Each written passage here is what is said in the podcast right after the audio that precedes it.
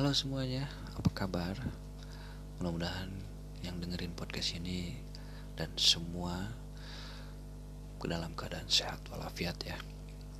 Jadi, uh, gua akan kerja di salah satu uh, perusahaan swasta yang bergerak di bidang, di bidang jasa sewa ruang, gitu ya.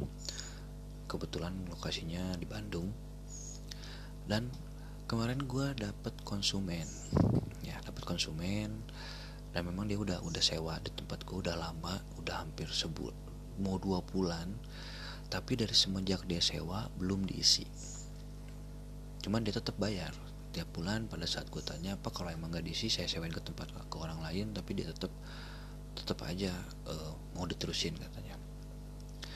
Dan gue selalu nanya dong kendalanya apa sih pak? Kau belum buka awalnya dia ya belum waktunya katanya masih ada belum hal yang belum beres belum beres. Sampailah di bulan sampailah bulan ketiga mungkin ya. Karena gua karena dia suka juga ke toko cuma beres-beres doang dan sering ngobrol sama gua. Akhirnya karena waktu itu dia minta waktu karena pembayaran kita di tiap tanggal 10 terakhir dan akhirnya pada saat tanggal 10 dia minta waktu longgar. Ya kan minta waktu supaya pembayarannya di dilonggarkan sampai pertengahan bulan. Dan akhirnya gue tanya dong emang kenapa pak? Ada kesulitan apa? Dan akhirnya dia cerita. Dan ceritanya ini gue sih kalau untuk saat ini percaya nggak percaya sih ya. Biarpun dulu gue juga pernah ngalamin gitu. Tapi untuk saat ini gue masih ya percaya sih gue percaya. Cuman e, gimana ya kok masih ada gitu zaman sama sekarang melakukan hal yang kayak gitu gitu ya. Jadi dia cerita ke gue setiap dia mau buka toko ya di Bandung ya di tempat gue tuh pasti selalu aja ada kejanggalan. Entah dia berantem sama istrinya tiba-tiba atau enggak motornya tiba-tiba mati tiba-tiba ah, banyak hal lah yang mencegah dia supaya dia nggak pergi ke toko gue tanya dong kok bisa gitu pak?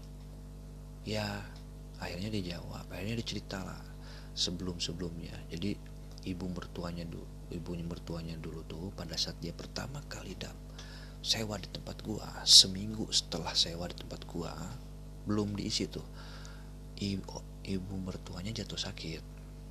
Nah sakit awalnya eh, sakitnya di kaki kayak seperti luka gitu lah tapi makin hari makin hari makin membesar lukanya.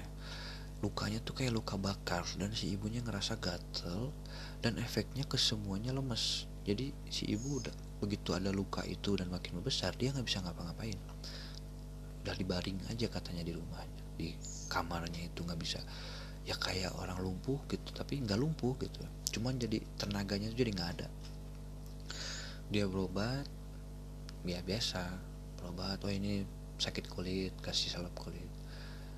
Dan setelah makin hari mak ke rumah sakit pun mereka berobat ke rumah sakit pun nggak ada perubahan malah makin drop makin besar. Akhirnya dia udah cek lab cek segala macem sampai dia di ronsen. Apa ya gua kurang paham juga sih. Tapi intinya penyakitnya tuh nggak ada. Intinya penyakitnya nggak ada. Nah keanehan pertama yang bikin dia curiga bahwa ini bukan penyakit medis ya dalam tanda kutip ya mungkin penyakit hal mistis gitu ya sakitnya tuh sakit mistis. Pada saat ada keluarganya berkunjung ke rumahnya nah ceritanya pamannya kalau nggak salah pamannya datang ke rumahnya untuk nengokin si ibu mertuanya. Pertama masuk ke rumah dia biasa aja tuh masuk lempeng masuk. Pada saat di dalam rumah dia baru ngeh dong kalau di depan tuh dia ada warung. Jadi di rumahnya konsumen gue itu ada warung dia buka warung itu warung kecil-kecilan. Saudaranya bilang pas masuk ya si pamannya itu bilang ke dia eh ternyata di sini buka warung ya? Kok tadi ke warungnya tutup padahal jelas-jelas warungnya buka. Pada saat masuk ke dalam dia tuh seolah-olah nggak nggak ngelihat warung tutup. Awalnya dia pas di luar kok ini warung tutup padahal nggak tutup? Begitu udah masuk ke dalam dia baru oh ternyata di sini buka warung ya? Ah dia masih mikir ini paman ngelihat apa enggak sih? Dia tanya emang paman tadi nggak kelihatan di depan? Enggak dari depan tuh kelihatannya warung tutup. Mulai agak curiga nih dia nih kenapa seperti ini ya dan itu terulang setiap saudaranya ke rumah jenguk. Pasti dia bertanya seperti itu. Jadi dari luar tuh seolah-olah warung itu nggak ada. Dan akhirnya mulailah dia bertanya ke uh, bisa dibilang orang pintar lah. Dia nanya orang pintar ternyata ibunya sakit tuh karena ada diguna-guna katanya gitu. Karena orang orang-orang nggak bisa lihat warung karena ada yang sirik mas tentang warung itu. Seperti biasa lah kalau orang pintar pasti bilangnya bukan orang jauh orang dekat. Tapi dia nggak langsung percaya. Konsumen gue tuh bilang dia nggak langsung percaya. Ya tetap aja berbuat medis tetap karena keadaan ibunya makin menurun. Sampailah ada keanehan lain yang bikin dia percaya bahwa ibunya ada yang apa ngejailin gitu diguna-guna gitulah pada saat eh, apa ada orang datang ke rumahnya orang nggak dikenal tiba-tiba orang nggak dikenal. Tiba-tiba datang uh, bilang bu ini kok di sini kayak sepi banget ya? Gitu. Terus tadi di uh, di belakang kayak ngelihat ada binatang katanya gede. Ibu melihara apa tiap orang yang lewat ke situ tuh pasti ngerasa itu tuh sepi nggak ada orang. Tapi begitu masuk ke pagar rumah dia dia baru nggak kalau di situ ada orang. Nah di situ mulai ada keanehan kata dia bilang begitu. Sampailah ibunya mungkin udah waktunya meninggal. Dia ada meninggal. Nah dari situ masalah baru bermunculan. Jadi setiap dia mau buka toko pasti selalu ada masalah di rumahnya. Entah tiba-tiba anaknya sakit. Begitu dia niat hari ini mau ke toko anaknya sakit seminggu dia nggak bisa ke mana-mana. Ujung atau nggak berantem sama istrinya atau nggak banyak hal aneh-aneh kejanggalan. Sampai bulan ketiga dia bilang ke gue pak saya kayaknya berhenti sewa di sini. Kenapa karena saya rumah saya juga rumah tangga saya juga udah hancur. Dia sampai cerai dong sama istrinya. Sampai cerai sampai segitunya. Kok bisa sampai segitu pak? Gue tanya. Nggak tahu saya juga bingung dia bilang begitu.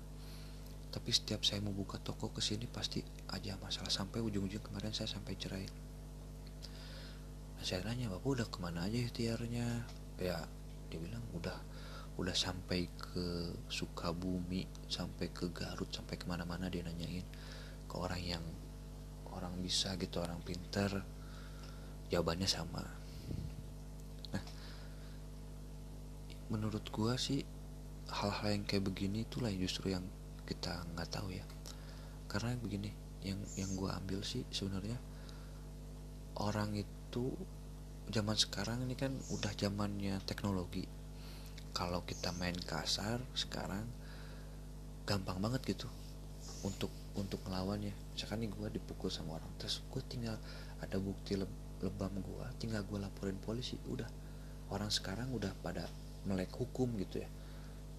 Uh, per apa pun masalahnya sekarang pasti dikehukumin jadi kalau kita sirik sama seseorang nggak suka sama seseorang kita mukul dia kita nih bakal kena hukuman gitu hukuman pidana malah bisa untuk menyiasatinya orang yang nggak suka sama kita ya itu tadi main halus percaya nggak percaya zaman sekarang magic itu magic uh, santet teluh itu masih ada loh.